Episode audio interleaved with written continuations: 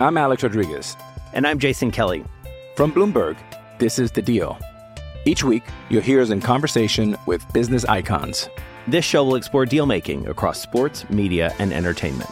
That is a harsh lesson in business. Sports is not as simple as bringing a bunch of big names together. I didn't want to do another stomp you out speech. It opened up so many more doors. The show is called The Deal. Listen to The Deal. Listen to The Deal on Spotify.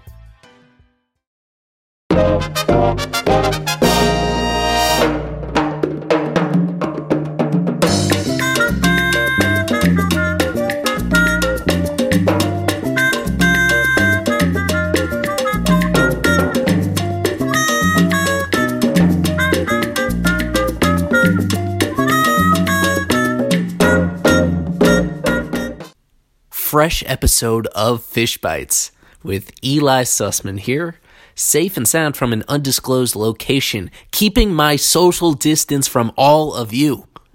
We talk Miami Marlins baseball here on the pod, as well as on fishstripes.com, across social media at fishstripes, on Twitter, Instagram, on YouTube, on Facebook, etc.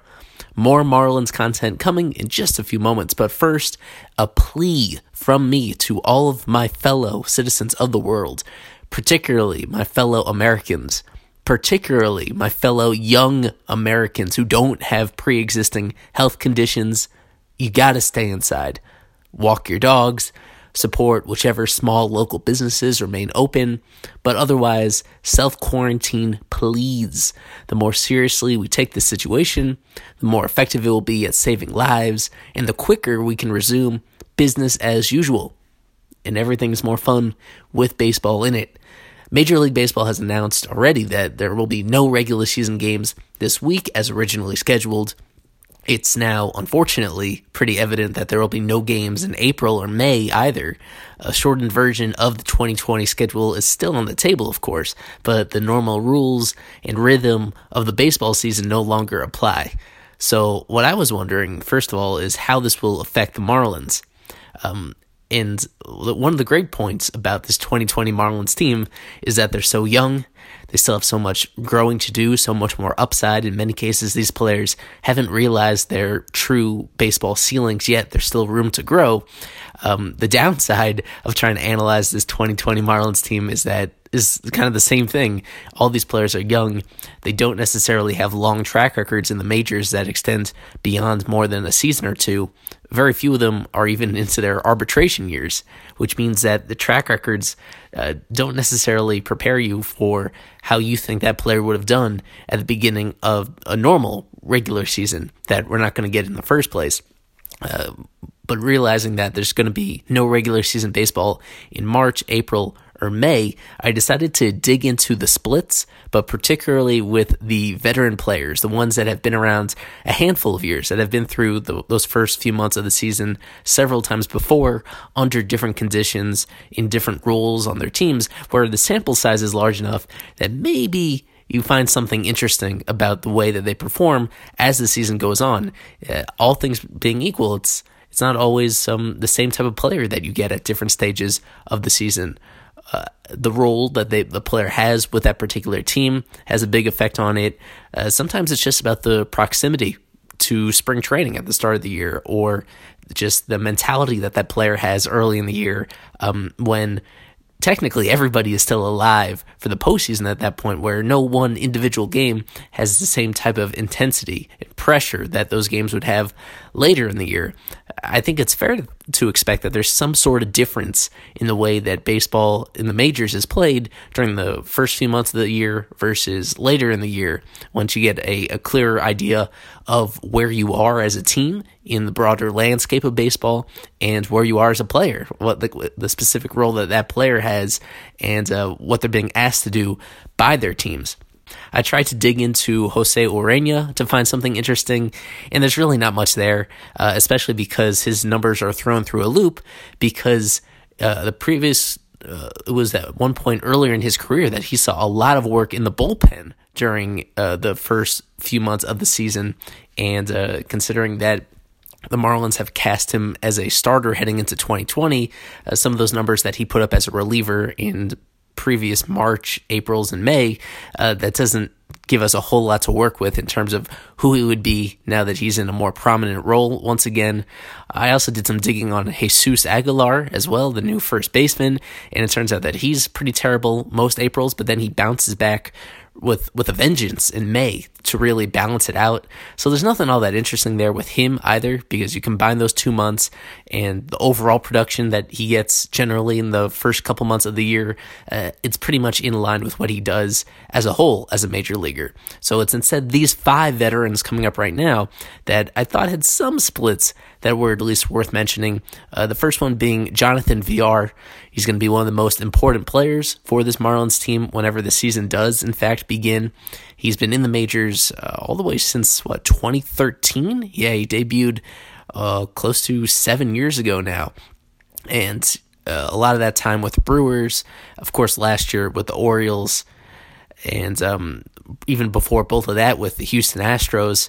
Historically, he's been pretty bad in March and April games. He has a slash line of 240, 308, 362, a 670 OPS in games that he plays during that opening month of the regular season, and that's his lowest OPS for any month of his career that he has. More so than the batting, what stood out to me is his base running. As you know, that was a big motivator for why the Marlins acquired him. They were a terrible base running team last year, and VR was poised to be a huge reinforcement in that regard. He's one of the especially last year, he was a special overall base runner, a guy that added nearly an entire win to his Orioles team simply with his legs and what he did on the bases. So what I'm curious about is how, when you look at it, even though he doesn't get on base as much as usual in April, in March, generally speaking, even when you adjust for how often he was on base, his approach to base running was definitely more timid at the start of the year historically than it usually is. This is a guy last year, of course, that stole about 40 bases. And even in his past, he's had 1 year where he stole over 60 in a season. But those numbers that he puts up generally happen later in the year. For his career, just 26 of his stolen bases during March and April games. That's compared to every other month in May. That dials up to 39. In June, it's only 21, but that's because he's lost a lot of playing time during the middle of the years in the past. When you scale it for the playing time that he gets in March and April, his base stealing is definitely down. His efficiency is still pretty good, 26 for 32 in overall attempts that he's had at the first month of the year. But the overall attempts relative to how often that he's been in position to steal bases is way down. If you look at September and October, for example, where he has pretty similar playing time in his career compared to March and April, he has twice as many stolen bases, nearly 46 stolen bases in the final month of the year as compared to 26 in the first month of the year. That's a little curious to me.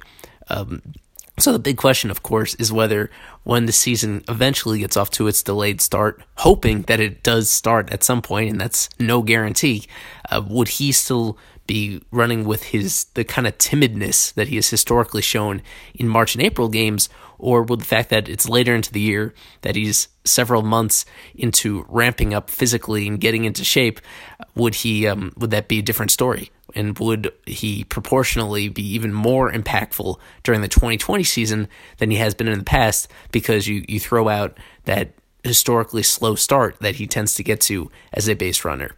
Next up, I want to go to Corey Dickerson, who is got the biggest free agent contract that anybody ever has so far under new Marlins ownership. And what stood out to me with him is definitely the bat. During his career games in March and April, he's slashing 298, 351, 566, a 918 OPS, which even for him, and we have repeatedly on the pod during the offseason talked about what a great offensive track record he has in the majors with a variety of teams, even as recently as last year. But even by his standards, this is excellent. This is clearly the best offense that he provides during any month of the year. And that's despite having some missed time in his past with injuries at the beginning of the year, with injuries and demotions. So he's only played 112 career games in March and April, and only 93 games started. He has started 93 games during that opening month of the year, and he's homered 22 times. Wow. So you extrapolate that over a full season, it would be in the high 30s, which is a number that he's never hit in a season in his major league career. Overall, as a hitter in March and April, he's basically a left-handed J.D. Martinez. Think about that. Payoff coming. And sent out to right and deep. Harper looking up. And it's into the night, a second-deck home run for Corey Dickerson. That was a mammoth shot, and the Pirates down a run now. And one key to that production is that he just doesn't strike out very often either during that first part of the year. His strikeout rate tends to increase as the year goes on. However, that increase comes pretty quickly. If you compare his March, April to his May, the batting average is the same. The on-base is a little lower. The slugging is 56 points lower, and the strikeout rate is way up. In March and April games, he strikes out about 1 every 6 plate appearances, which is much better than the league average. Then in May, it's 94 strikeouts and 420 plate appearances. That's a percentage in the low 20s. That's about major league average. So things pretty quickly normalize for him in terms of putting the ball in play, and the home run rate comes down once you get into May as well. Overall, I just found it pretty interesting, the kind of starts he gets off to. When he was in spring training with the Marlins this year, frankly, he didn't do a whole lot of impressing during the exhibition games, during the Grapefruit League. Not a whole lot of long fly balls. I think maybe just one ball that even made it to the warning track during all of his spring training appearances. But that, for whatever reason, once it turns into the real thing and switches over to the regular season, historically he gets off to those fast starts, and that's what the Marlins would be hoping for. A big reason why they signed him is to plug a hole in the outfield and give their top prospects in the outfield at AAA time to really finish off their development and come up when a need arises. So he wasn't guaranteed to serve out his entire 2-year contract with the Marlins. He was a guy that they could look into trading as soon as the middle of the 2020 season if it was apparent that this next wave of outfielders was totally ready. At the very least, he was going to be a big part of the team early in the year, and historically he performs really well early in the year, and someone that you could definitely count on to help them win more games than they did the previous year. Another outfielder to bring up, one who's not technically on the roster, a non-roster invitee to spring training, Matt Kemp, who, of course, is a former National League MVP who has a pre-existing relationship with manager Don Mattingly dating back to their days with the Dodgers. A lot like Dickerson, he gets off to some great starts offensively. His slash line in his career from March and April games almost identical to Dickerson, a 309 batting average, 360 on base, 549 slugging, 54 home runs in the equivalent of about 1.5 seasons. Well, yeah, about 1 2/3 seasons. It translates to a home run pace in the high 30s if you were to extrapolate over a full year. Just far and away his best individual month that he has. If you look at his career splits, that 909 OPS, helped a little bit by an inflated batting average on balls in play, a 360 BABIP in his career in March and April. This is someone that as recently as 2018, he was hitting the ball hard, and that's one reason why the Marlins thought it was interesting to take a flyer on him, aside from his track record, that he's not that far removed from making really great quality contact, which is generally something that can overcome what you might think about somebody's good luck or bad luck. You can make your own luck if you have high enough quality of contact. Personally, I would be really surprised if he made the team. He was brought into camp to be given a chance to stick, more so as just a glorified pinch hitter, veteran leader off the bench. He just didn't look didn't look ready in spring training. So I guess he is a beneficiary of this delayed season for whatever reason. I know he was adjusting to a new diet. He went, if I'm correct, he went totally vegan with his diet this year, which is always an interesting look for a guy that was a really big build, and for someone that in the past has been one of the more athletic players in the league to suddenly cut out meat and other key ingredients from your diet. But that simply didn't add up all that well. They, of course, tried to experiment with him at first base after spending his career as an outfielder, and the limited looks that we got at him at that position weren't all that exciting either. Like I said, a beneficiary of this delayed season for sure, because he simply didn't look like he would have a good shot at making the team, and now he has a chance to regroup back home out in the West Coast. On the pitching side, Brandon Kintzler, who was brought in specifically to be a late-inning reliever for the Marlins, if not their closer. All indications were that he would open the season as their closer, a job he's done a little bit in the past, but overall he has had plenty of work in high-leverage situations. He's another hot starter of this bunch. For his career in March and April games, he allows an OPS under 600, an ERA of 3.10. That's compared to his career ERA of 3.37, a little better than usual in those situations. But things really catch up to him. He has hit some rough patches in his career once it flips over to the month of May, allowing a batting average against of 299, an OPS of 805. And both those marks are the worst that he has in any individual month of his career. This is someone that has been around now for close to a decade in the major league level, so you're never going to get the large sample sizes that you want for someone that spends their entire career pitching out of the bullpen. But he's if there is any reliever that you're going to try to use this type of splits with, I guess Kintzler would be a good candidate, just because his stuff has been pretty consistent throughout his years on various teams, and even as someone that's now in his mid-30s, he's a similar type of pitcher that he's always been, so that makes it somewhat easier to compare year over year. Similar to Dickerson, he's someone that is under control technically for 2 years, 2020 with a club option for 2021, but if the Marlins get the kind of production that they're looking for from some of their internal candidates, then Kintzler could easily find himself shopped at the trade deadline. The March and April stuff is legitimately good, but the May stuff is legitimately concerning. His walk rate really spikes during those months, allows about 1.5 base runners for every inning pitched in May, and he really settles in during June and July instead. A time of year that could also be pretty effective. If you look at last year with the Marlins, they had Sergio Romo in a very similar position to Kintzler.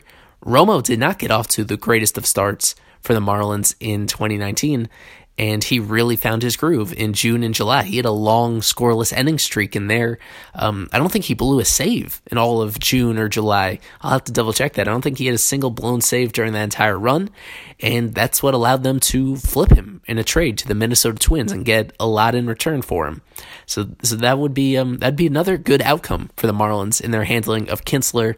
One more to fit this theme of monthly splits. Another non-roster invitee is, I guess, the pitcher version of Matt Kemp is Brad Boxberger, the right-hander who is entering his age 31 season? Age 32 season, his birthday in May, and he was fantastic in spring training. He probably needed to be fantastic just to ensure that he was going to get a spot on the opening day roster.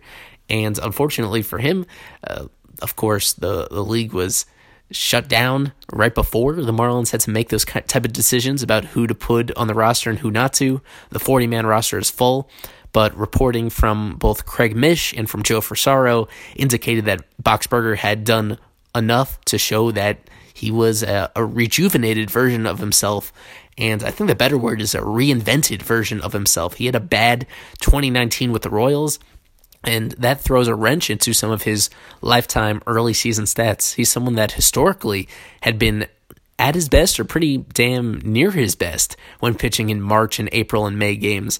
A 3.58 career ERA in March and April, a 2.58 career in May. If you combine those, it's right around a 3.0 career earned run average during those first couple months of the year. 105 strikeouts in 83 innings, 105 in 83 innings, a strikeout rate in nearly 30% in appearances that he makes during the first couple months of the year. As I said, 2019 with the Royals was a different story. It continued a long trend of his stuff deteriorating, his fastball velocity continuing to dip, and he put in the work this offseason with driveline baseball. They switched up some of his mechanics. He fine-tuned some of the secondary pitches that he had to complement his fastball. And from what he showed during off-season bullpen session that led to the Marlins signing him, and then what he continued to show in game action, is that he looks better than he has in years. As he faces Justin Williams, called strike three. Williams called looking. Boxberger's got the K to begin inning number 8. Swing and a miss by Schrock. He's down on strikes. 2 outs, nobody on here in the 8th inning. It was looking pretty inevitable that he was going to get an active roster spot. And as long as he stays healthy during this break and doesn't lose what he worked on during the offseason, he's going to be a big asset to the team. And you would think, especially early in the year.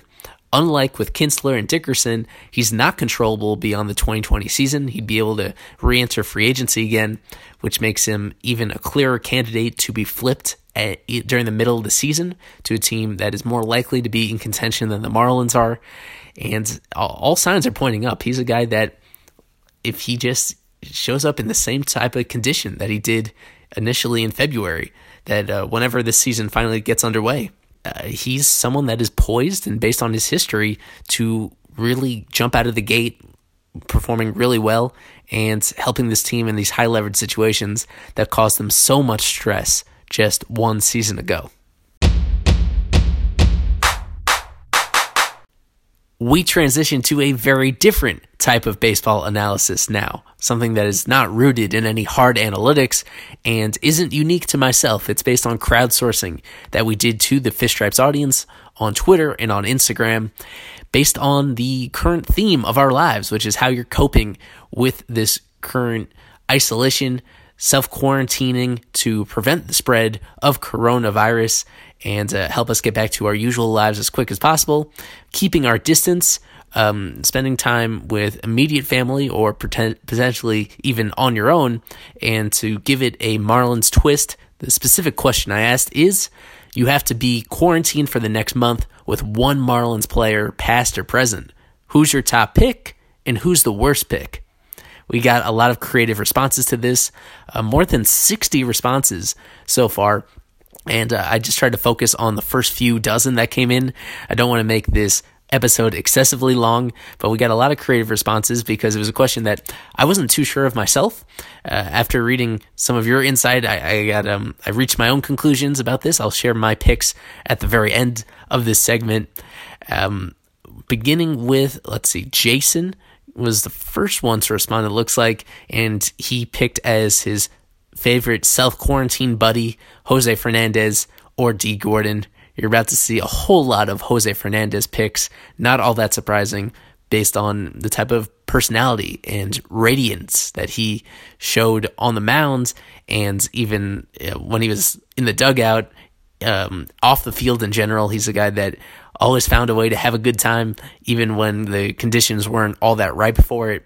Joe Gold on Twitter said his top pick is Logan Morrison, that his worst pick is Heath Bell. That's another pick that you'll see repeated a few times here. Heath Bell, the closer for the Marlins in 2012, didn't go all that well on both a performance standpoint and his personal conduct when it came to dealing with his teammates and the media and the fans, etc. Continuing to scroll through here from Nick Pena, his top pick is Cliff Floyd, and his worst pick is A.J. Burnett, the former right-hander for the Marlins. Ted Hill picked as his top guy Jose Fernandez, an honorable mention to Bobby Bonilla, and his worst pick to self-quarantine with Emilio Bonifacio. Next up from Justin, His top one is also Jose Fernandez. His worst one is Lewis Brinson. This annoyed me a little bit in these responses with people simply distancing themselves from bad baseball players. I think everything we know about Lewis Brinson is that he would be a very cooperative guy, someone that, while personally, as a player, he's had his obvious struggles, sometimes lost some confidence in the process. Off the field, he seems like someone that I would actually trust a lot in this situation. So he'd be pretty high up on my preference list. Not my top pick in that situation, but more so as a desirable quarantine mate than as someone that I'd want to avoid. So very rude for people to turn this into an indictment on player performance. There's things that are more important than that. Another way of looking at this comes from the Fish Army. Those are our guys, Jacob and Shane, who do a great job on Twitter. From them, their worst pick would have to be Ugueth Urbina, the closer from the 2003 Florida Marlins championship team. But this is not a reference to his performance or who he was as a baseball player, but rather to what ended his baseball career when I just got the clarification on this now that he was, in fact, imprisoned for over 7 years after being charged with attempted murder. There were people on his property in Venezuela, and they were either there trespassing or, in whatever case, he overreacted a little bit and actually attacked them. And he was charged for that and did his time in prison. From what I now know, he's now out of prison. But this clearly makes him someone that you won't necessarily want to trust in that situation, someone that doesn't like to share what he has with others, clearly. And a very clever way of looking at it from the Fish Army guys. As we keep going from Thunder Snow, he picked Charlie Hough. The stories would never end. I agree. That's another good way of looking at it. Hough has been around the Marlins quite a bit, even since he retired about 25 years ago. Someone that played in the game a long time and has a pretty unique perspective on life. Here I am, 45 years old, and the Marlins called me, and I get to pitch the first ever game in South Florida against my old team, the Dodgers, my favorite manager, Tommy Lasorda. It was like a dream come true, and it was like that day. It was kind of a rotten morning, rainy, lousy day, and then game time, it was gorgeous. So he really is a clever guy, and definitely would be someone that would probably keep a nice disposition about him and keep morale pretty high wherever you are being isolated with him. From Twitter handle a la Fish, Heat, selecting Miguel Cabrera as the most desirable self-quarantine mate, and the worst one being Carl Pavano. He's a prick. All right. Moving on to Mike Hirsch. He also selects Charlie Hough. And then to JC Perez, he says Miggy, referring to Miguel Cabrera, because he drinks a lot, so it's perfect. Another off-color comment there from our audience, taking a look at it in a way that I definitely wasn't at this question. You guys probably know that after Miguel Cabrera left the Marlins over a decade ago, he had a domestic incident that was seemingly related to alcohol, and I think by all accounts he actually had to stop drinking because it was becoming quite a problem in both his personal life and his professional life. I'm Alex Rodriguez. And I'm Jason Kelly. From Bloomberg, this is The Deal. Each week, you'll hear us in conversation with business icons. This show will explore deal-making across sports, media, and entertainment. That is a harsh lesson in business. Sports is not as simple as bringing a bunch of big names together. I didn't want to do another stomp you out speech. It opened up so many more doors. The show is called The Deal. Listen to The Deal. Listen to The Deal on Spotify. Hey, it's Kaylee Cuoco for Priceline. Ready to go to your happy place for a happy price? Well, why didn't you say so? Just download the Priceline app right now and save up to 60% on hotels. So whether it's Cousin Kevin's Kazoo Concert in Kansas City, go Kevin, or Becky's Bachelorette Bash in Bermuda, you never have to miss a trip ever again. So download the Priceline app today. Your savings are waiting. Go to your happy place for a happy price. Go to your happy price, Priceline. Switching over to Instagram, we got a few responses over there, including from Zach Rabb, a longtime reader of Fish Stripes and one of the great guys to talk about any type of baseball with. He says, definitely Pablo Lopez, and I would not want to be stuck with Billy the Marlin. Yeah, pretty defensible picks on both edges right there. Also from Instagram, this is from the handle and Sharona. Top pick would be Brian Miller, who is not even on the Marlins Major League roster. I think everybody else here actually picked a Marlins Major Leaguer, but this is going with the outfield prospect Brian Miller, who is at Marlins Spring Training, not just because of his wife, Michelle, is part of the package.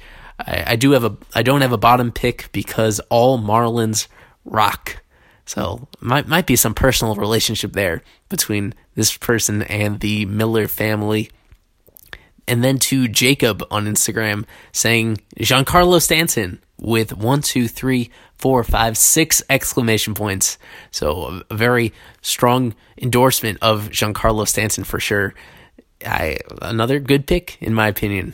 So we move on back to the Twitter conversation from JAlbert305. Uh-oh. My scrolling went too fast. From JAlbert305, he says Jose, Dontrell, or JP, meaning Juan Pierre, and for his worst pick, he's also going with Ugueth Urbina. Mason with an M says Pablo, he just got the game, MLB The Show, so probably him. A handful of Marlins players are now playing that video game, MLB The Show 20, that was just released earlier this month. I think the most prominent Marlins player that uses it would be Sterling Sharp, but Miguel Rojas also has it. Pablo Lopez announced on Twitter earlier this week that he finally got his copy of the game. It's a pretty popular team bonding experience throughout this whole situation, and it's good to see. It's good to see them putting those baseball muscles to work, even if they're not working out directly or directly spending time with each other. From Corbett Harrell, he says, anyone not picking Sergio Romo tops is wrong. Sergio made such a great impression on everybody. He was only with the Marlins organization for, about 5.5 months before getting traded, in between his signing and his trade last July.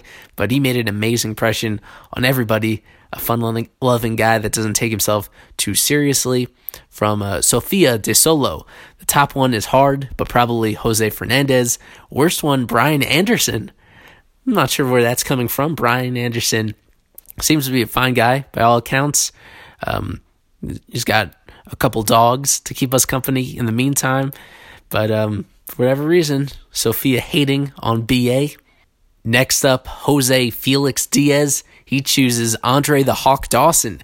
We just put the Hawk in an article that was on Fish Stripes earlier this week about one of the many players that had a star career elsewhere, and in the case of Dawson, a Hall of Fame career elsewhere, but ended up finishing out that career, playing out the string with the Marlins in a non-competitive situation in a part-time role, trying to draw the parallels between someone like Dawson and Tom Brady, of course, the legendary quarterback that just signed with the Tampa Bay Bucks.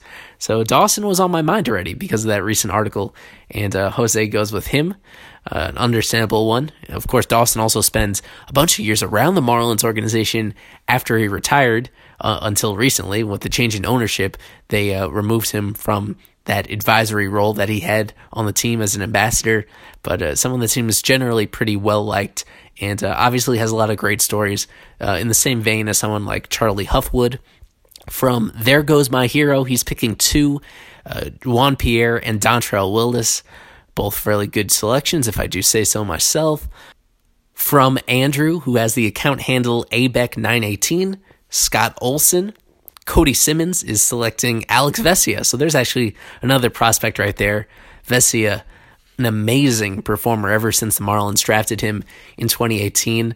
A fun ripple effect of this delayed season is that his scoreless streak lives on, dating all the way back to July 2019. He is not allowed a run in any type of pitching situation, which includes time with High A Jupiter, Double A Jacksonville, the Arizona Fall League, in Major League Spring Training. It's a scoreless streak that goes on for over 40 innings, and as of this recording, for over 8 consecutive months. But we're still a couple months away, probably, from the resumption of games. So that scoreless streak that Vesia has, amazing as it was already, looks even more impressive as we move forward without any other baseball to challenge that streak from continuing. Next up, from Billy DeMarlin, Can my pick represent both the worst and the best player? He goes with Kevin Millar. So both the guy you'd want to spend the most time with and the one that you wouldn't want to spend time with for various reasons. Millar obviously has a notoriously loud personality and has still been in the baseball media ever since retiring from his playing career. Someone that is very well known publicly for both good and irritating reasons. Got him! Anthony Vega also goes with Kevin Millar from Bill Turnbull, his account Bill from Boyden. Jose Fernandez is his pick for obvious reasons. The worst one would be Kevin Brown, he says, because all he would do is sit and brood. From Mary Lou Briggs, she says, I would like to hang out with Ryan Stanek because he's cool and funny and my fave. I even have his autograph tattooed on my ankle. There's no worse pick. I like them all. I'm 65. They're my boys. And she sent a picture of Ryan Stanek's autograph tattooed on her ankle, and it looks really good. That's a bizarrely specific tattoo choice that she made. But definitely the first that sided with Stanek on this one for sure. Ian Wallace goes with his top pick, Christian Yelich. His worst pick is that crafty lefty, Jason Vargas. To Cindy. Cindy says Francisco Cervelli, the new Marlins backup catcher that was signed over the offseason. Well-respected veteran player and someone that is generally very well liked all around Major League Baseball by both fans and from teammates. Just a few more fan responses to go through before I make my own highly anticipated picks for this exercise. Nick C goes with Jose Fernandez and puts a frowny face. Of course, we all miss Jose very, very much. From Daza at the account handle Raider Nylon also goes with Jose Fernandez. From Sports Goofs, they say Heath Bell would eat your month's supply of rations within the first week, which is very true. That's a clever way of looking at it. Remember, this hypothetical was one full month with a Marlins player. You need to coexist with that player. And no doubt, I mean, with the limited ways that we can get food at this time around the U.S., and considering that you want to be stocking up in advance, I think that has to be a consideration, is how this player would split the food with you, how generous they would be, and how disciplined they would be. Heath Bell, someone that was not so quietly having some issues with his weight gain at various points in his career. From Arik Fetcher, his best one would be Juan Pierre, but a lot of other good ones. His worst would be Mike Piazza. He'd only stay for like a second. Very clever one, alluding to the fact that Mike Piazza was only a Marlin for about a week before being traded along to the Mets in the late 90s. From Christian F, he says the top one, Dan Ugla or Logan Morrison. The worst one, Leo Nunez, a.k.a. Juan Carlos Oviedo. Lisa Larson says, yes, please, Dontrell Willis. No thanks to Ugueth Urbina. So that's, you count them up three times that people have chosen Urbina as the worst one. Last one from Madison Marie. She says, in all caps, Jordan Yamamoto, which is not surprising at all because Madison happens to be Jordan's fiance and they are self-quarantining right now. So I guess things are going pretty well. Thank you for the report, Madison, that we know that our boy who had his exciting rookie year with the Marlins in 2019 seems to be doing pretty well. With all these great suggestions taken into consideration, I'm finally going to make my picks for this exercise. As a reminder, the specific question was, you have to be quarantined for the next month with one Marlins player, past or present. Who's your top pick and who's the worst pick? For both of mine, I'll have to go with past Marlins players. The top one was pretty easy for me. It would have to be the legendary outfielder, the future Hall of Famer, Ichiro Suzuki, who in his playing career between Japan and the major leagues has earned, about $200 million in salary, not even to mention some of the endorsements. So he is obscenely wealthy. We could get just about anything that we want, I imagine, brought to us, and no limitations on the kind of amenities that you would have while being locked together with Ichiro. I would really look forward to how I'm going to entertain myself without having live sporting events or anything else really going on in the world. And a key for me would be able to spend time with him on his property and watch his daily workouts. Someone that was legendary for the way he worked out. And as recently as 2019, when he was spending time around the Mariners after officially retiring from his playing career, he was amazing that he already in his mid-40s was continuing to take daily batting practice with the team and go through other drills with them.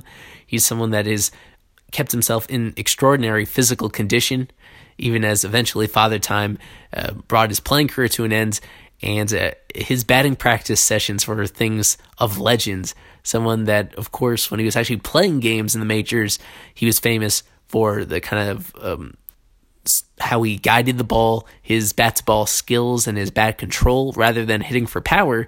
But you hear about the rumors of his batting practice sessions. He was a guy that had about as much raw power as anybody. With Ichiro drills it right field and deep. Back goes Kim. It is gone. A three-run shot. The 43-year-old goes deep. I would really look forward to watching his private batting practice sessions to see how exactly that compares to some of the myths about him. As someone that is about the same size as me, Ichiro is probably about an inch taller than me and actually a little bit thinner than I am. Another thing you're taking into consideration that you want to have someone that doesn't necessarily hog all the food to himself. And I imagine as someone that not only was raised in Japanese culture, but someone that was very obsessive over his physical condition, that his diet looks a lot different than my own junk food diet. There wouldn't, I would imagine, be much overlap between what he likes to eat and what I like to eat. So both of us would be able to live our best lives, for lack of a better phrase, during this difficult time that we're enduring. And he also was rather famous for being somewhat of a prankster among his teammates, a guy that creates a lot of fun, even outside of games, and finds his own entertainment in life. So I'd really look forward to that. Even being victimized by some of his pranks, that seems like a good way to pass the time. On the other side of the coin, the Marlin who I would not want to be quarantined with is Kevin Millar, someone that we've gotten to know pretty well as a media personality over the last decade plus, with now on MLB Network, and that's in addition to being on the Marlins himself a couple decades ago. I find him pretty obnoxious. As simple as that. I think I'd go crazy to spend a lot of time with him. And he doesn't strike me as the most disciplined person in a matter of respects, one of those being his diet. He's someone that's a little overweight and I imagine would have a pretty big appetite for a lot of the same foods that I like. So there could be some tension there between him trying to eat his comfort food and I try to eat mine when we're together in this situation. And more so, I don't really trust him to remain self-quarantined. That goes back to the discipline again. He strikes me as the guy that within a couple of days, he'd find excuses for going out into the outside world and interacting with people. That's something that probably made him pretty successful as a teammate and continues to make him successful as a media personality. But in this situation, I don't think he's necessarily built for success. If you didn't get a chance to answer these questions on social media, if you weren't around on Saturday or Sunday, be sure to answer in the comments on the article that is posted to fishstripes.com. And we'll continue to ask some clever questions on social media during this entire delayed season. Upcoming episodes of this pod, I promise to have some live guests on with me. But even when I don't have guests, the hope is to have a lot of this fan feedback, some of your questions, some of your suggestions, to make this really a communal podcast for all Marlins fans. Thanks a lot for joining me as always. Make sure to tune in for our upcoming episodes. We have some fun stuff planned to help pass the time. I'm Eli Sussman. Go Fish.